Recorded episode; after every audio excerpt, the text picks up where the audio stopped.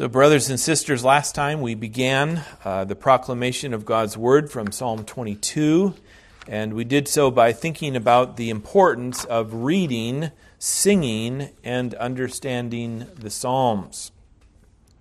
We pointed out last time that we are a psalm-singing church. That hardly needs to be pointed out, uh, especially as we are also a church that sings the Psalms only. But we pointed that out, therefore, that we um, have a very real challenge before us. The challenge to study and understand the Psalms that we are singing. Someone might say, well, if the challenge is there, and, and if the challenge is so very great, then maybe we just shouldn't sing the Psalms. Uh, maybe it's just too difficult to sing the Psalms. But I would urge us to see it the other way around, so to speak. Because the Psalms can be challenging to sing, God's call to sing the Psalms doubles as His call to understand His Word and to gain His truth. I have long appreciated uh, the words of King David when he When he said, uh, I will not offer burnt offerings to the Lord my God that cost me nothing. It's recorded in Second Samuel twenty-four when, when David was told to build an altar and to offer sacrifices to the Lord. And there was a, a man by the name of uh, Araunah uh, who was called upon to help David with this endeavor Uh, to build an altar on which to offer sacrifices to the Lord. And, and given that David was, you know, the king, uh, and Araunah was just a, a subject, uh, the man, Araunah, offered to give to David even the oxen that were to be sacrificed, bless his heart. But David replied to his kind offer with these words, "No, but I will buy it from you for a price. I will not offer burnt offerings to the Lord that cost me nothing." The question for us, therefore, is how costly is our worship? Have you ever thought about this? And I, I don't want to be insensitive, because I know some of you pay a pretty high price to get yourselves and your children here, uh, not only uh, Sunday morning, but uh, Sunday Uh, evening uh, as well. But the call of God is clear that, that we should be dedicated each time we come to worship God, to, to worship Him in a costly way. And, and, and, and we don't necessarily need the story of David and Araunah in Second Samuel twenty-four to convince us of this. We have, we have the knowledge of the very character of God, the goodness of God, the, the grace and mercy of God in the sacrifice of His own Son for our salvation. In other words, we have the gospel of Jesus Christ to move us to say, I will not offer to God that which costs me nothing. It gets put this way in Psalm one sixteen, "What shall I render to the Lord for all His benefits to me? I will lift up the cup of salvation and call on the name of the Lord. I will pay my vows to the, to the Lord in the presence of all His people." Our worship of God is not optional. It shouldn't be the matter of voluntary spirituality, we might say. But even as we worship God, at, at the command of God, out of clear obligation, yet should we not do so with delight to worship the God who has saved us? And if that's the case, that we are worshiping a gracious and loving God who has taken us to be His people, the God who has lavished us with grace, as Paul says in Ephesians chapter one, then we ought to put much into our worship of God. And how much? Well, let us not slip back into some kind of ceremonial law, but, but at least as much as we can. When the kids are throwing up on Sunday morning, there will be limitations, right? But even with the allowance for children who are ill, or ourselves for that matter, let there be a, a dedication within us to say with the psalmist, "What shall I render to the Lord for all his goodness to me? I will pay my vows to the Lord in the presence of all his people." And may the heart of David be found in each of us when he said, "I will not offer to the Lord that which costs me nothing." And so let us determine that what we sing with our tongues, we will sing from our hearts. And if it will come from our hearts, it must come from our minds. Our offering of sung praise to God surely must be an offering that we understand. There's an old saying that, that nothing enters the sanctuary of the heart except through the vestibule of the mind. This saying makes use of uh, some old-fashioned, probably unfamiliar language. Uh, we still speak, I think, of the sanctuary, this room where we We worship God, but the vestibule, uh, what is that? The, the vestibule is the entryway, uh, the, the space that you must pass through to get into the, the sanctuary. And the saying, again, goes like this: nothing enters the sanctuary of our hearts except through the vestibule of our minds. In other words, you can't believe it unless you have knowledge of it. And the point of both knowing and believing is for the worship of God. So continuing with this uh, very worthy study, I, I hope you think so, uh, of Psalm twenty-two this evening, we come to verses twelve through eighteen. And, and uh, at this point, uh, let's just uh, face it head on that Psalm twenty-two is a prophetic psalm prophesying the suffering of Christ. Let's make the first point, the, the suffering of Christ. Uh, like we said last time, Psalm twenty-two is so clearly uh, prophetic of the suffering of Christ that some scholars argue that that's all it does. Uh, in other words, it, it wasn't so much written out of David's own experience, but was written by David exclusively to prophesy the suffering of Christ. Last time I argued, I, I was sympathetic to that understanding, but I argued against that reading of Psalm twenty-two. I think David was writing out of his own experience, although I do admit that it's hard to imagine what David was experiencing that would prompt him to write words like this: "But I am a worm and not a man, scorned by mankind and despised by the people." Or, to bring us into our text for this evening, words like this: "Many bulls encompassed me, strong bulls of Bashan surrounded me. They opened wide their mouths at me like ra- like a ravening and roaring lion." If David was writing out of his uh, his own experience, it was certainly a, a bad day for David. Things must have been at almost an all-time low in his reign as king, although it could be that this psalm was inspired by David's experience before he came, he became king, when he was uh, uh, still being pursued by Saul and by those who continued to support Saul. Whatever the experience of David, it would seem that everyone agrees that these words are prophetic.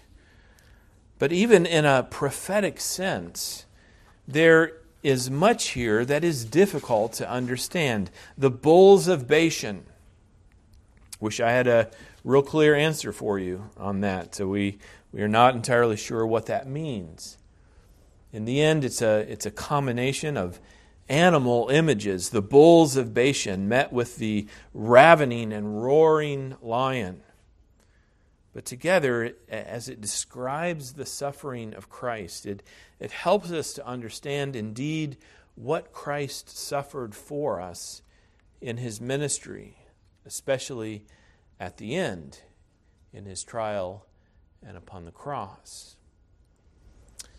I grew up with the Heidelberg Catechism, and I can't help but think here of question and answer thirty-seven, which asks concerning the Apostles' Creed, what do you understand by the word suffered? And it answers that during his whole life on earth, but especially at the end, Christ sustained in body and soul the anger of God against the sin of the whole human race.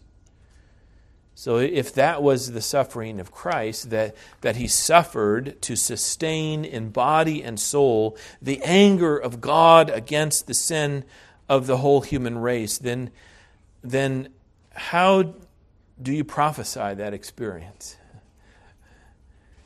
Even more, how do you portray it when it actually happened? This is something that we must understand about the suffering of Jesus on the cross, that, that it was far worse than can really be described for us.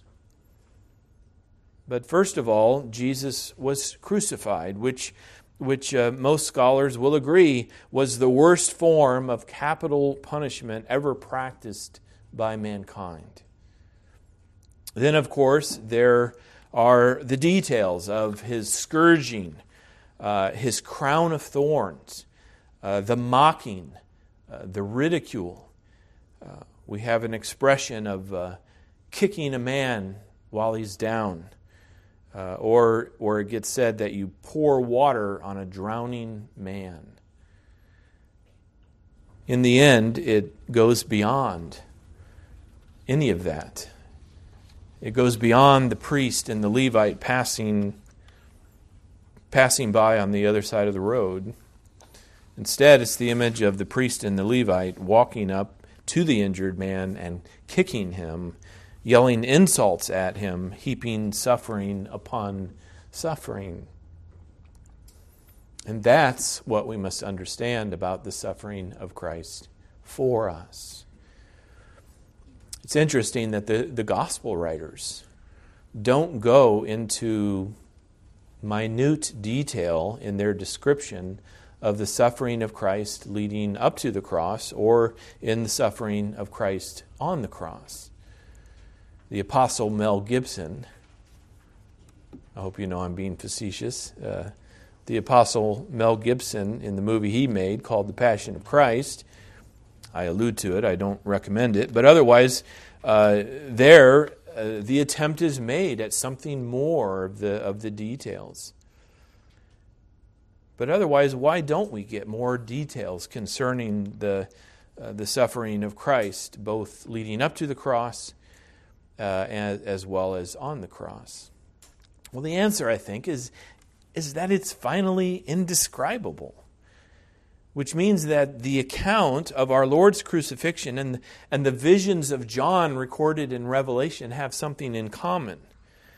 In Revelation, we hear the Apostle John trying, trying, struggling to describe for us what he, what he saw.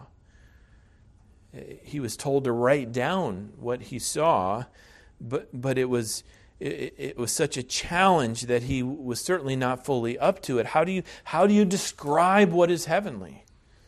How how do you describe what is eternal? The mind cannot grasp it, yet alone describe it to others. And the same thing is really true of the suffering of Christ. Yes, he was crucified, the worst form of execution ever practiced by man. Yes, he was whipped and beaten, spit upon, verbally mocked. Yes, he was abandoned by all, not least by his Father, who turned off the sun while he hung on the cross. But does that describe fully the suffering of Christ? It was finally indescribable. What is described in Scripture, in God's Word, is that Jesus was experiencing hell for us. He was suffering the removal of every last blessing of creation and life, Light was re- removed from him. Remember this from last time? We focused on this. Light was removed from him. Air was removed from him. Dry land was removed from him. Companionship and support from others was removed from him. Every blessing that God bestowed in creation was removed from him, especially as he hung upon the cross. And of course, life was removed from him. And this is the sentence of death that God pronounced as the judge of all the earth. In the day that you eat of it, you will surely die. Said God to Adam and Eve concerning the fruit of the knowledge of the tree of the knowledge of good and evil. Jesus died to pay that debt, to satisfy that sentence, to pronounce Uh, or, or that sentence pronounced by God himself. Jesus died, which means that his heart quit beating, his lungs quit filling with air, his blood quit flowing through his, his body. But as Jesus died for us, even the account of it that we are given makes it clear that he suffered hell for us, which is to say he suffered the removal, the withholding of every blessing from God upon mankind. Although he was the only man who ever lived and walked the face of the earth who deserved to live and not die, yet he did die, and his suffering unto death was the suffering of hell. And that's what Psalm twenty-two attempts to prophesy. That's what the gospel writers attempt to describe. And that's what really what only the Holy Spirit can, can make us to understand, in order that we might know and believe what has been done for us by our Savior, Jesus Christ. Next is the prayer of Christ, uh, recorded in verses nineteen through twenty-one. Again, uh, it is David's prayer, I believe, in the, in the suffering that he was experiencing. But although it might not be word for word, we, we can recognize the prayers of our Lord in the, in the Garden of Gethsemane. David writes, "But you, O Lord, do not be far off. O you, my help, come quickly to my aid." Last time we made much of the word "yet." Uh, that leads off verse three. "Yet you are holy, enthroned on the praises of Israel." Now we get another switchback, we might call it, uh, on the way up the mountainside. In verse nineteen, "But you, O Lord, be not far off." On one hand, it was the prayer that Jesus prayed that wasn't answered. God couldn't have been more far off from Jesus than when he suffered and died upon the cross. Jesus was utterly forsaken by God on the cross. On the other hand, but the prayers of Jesus were answered by God in his resurrection. David prays that his soul would be delivered from the sword, that, that his precious life would be delivered from the power of the dog. Once again, we, we get animal imagery here. First it was bulls, the bulls of Bashan. Then it was the ravening and roaring lion. Now it's the dogs. And in verse twenty-one, um, the horns of the wild oxen. We love the creatures that God has, uh, has made, at least until they become a threat to us. And uh, and so it makes sense that the image of animals should be used to describe the actions of wicked men. There is really, or that is really what sin is. People made in the image of God, capable in the beginning of living according to the knowledge of a holy God, people yet acting now like animals. The young person going out on a Friday night looking for sex is acting like a dog. Uh, the person who puts his or her needs ahead of others is the wolf who growls and fights off contenders for food. The bull, the lion, the dog, the wild oxen, who first thinks to kill rather than to be killed, is the image of man in his sin. Rather than man bearing the image of God, the animals portray the actions of man, especially as they dealt with Jesus in his suffering and death on the cross. And finally, then, the praise of Christ in verses twenty-two through twenty-four. And this is this is not Christ being praised, but Christ offering praise to his Father. Verse twenty-two and following, I will tell of your name to my brothers. These These are the words of Christ. I will tell of your name to my brothers. In the midst of the congregation, I will praise you. Here, the parallel verse is, uh, is Hebrews twelve, verse two, which speaks of Jesus doing what he did, running his race, living, suffering, and dying for the joy that was set before him, in order to be seated at the right hand of the throne of God. So this too is prophetic in, in Psalm twenty-two, the, the praise that David expresses for his deliverance. Whatever David was facing, he was apparently delivered because he lived to tell of it. He lived to tell of what turmoil and anguish he was in, what insurmountable trouble uh, he was in, and yet... and there's that word again, yet God delivered him. He cried to the Lord, be not far off from me. O you my help, come quickly to my aid. Deliver my soul, save me. And so God did. And the response of David was praise, praise to God. And it really is why God does all that he does. We say of God that he does all things for his glory, to get glory.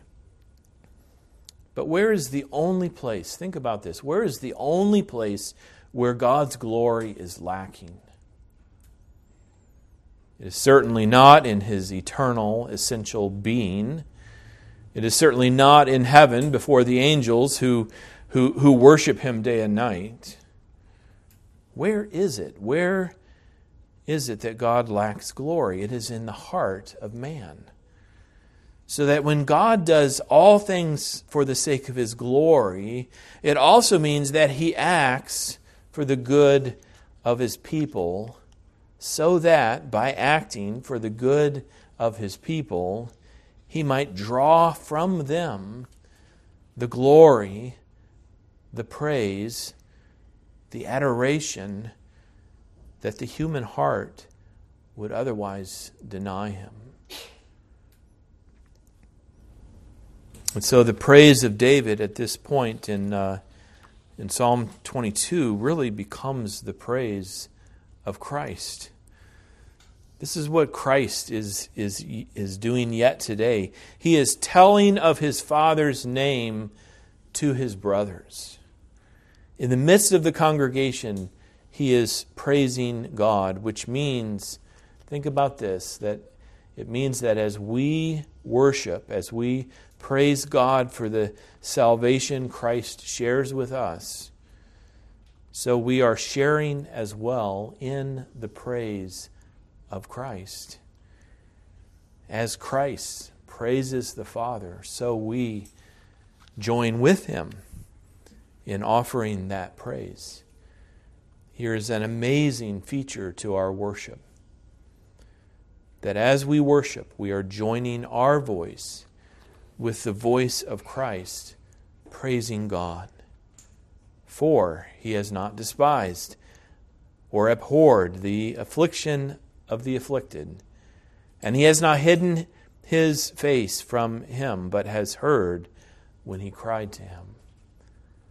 Christ's deliverance from death and the grave is our deliverance from the from death and the grave. And even as Christ responds in praise to God, so we, along with him, praise God as we share in his salvation. Thus far, within Psalm twenty-two, we'll continue on, the Lord willing. Uh, one more sermon. Uh, look forward to that uh, next Sunday. Let's uh, close in prayer. We do thank you, Lord, for your word, and uh, for how it tells us so clearly of Christ. It first does so by way of prophecy. Um, we thank you for this portion of your word that prophesies the, the suffering of Christ, and we thank you for the testimony given by the gospel writers that indeed this was fulfilled, and uh, indeed uh, by way of his suffering for us, uh, we have salvation. May we uh, look to him in faith. May we trust him and his finished work for our salvation. May we join him in praising you, O God, for the great salvation that you have bestowed and that we share with Christ. In his name we pray. Amen.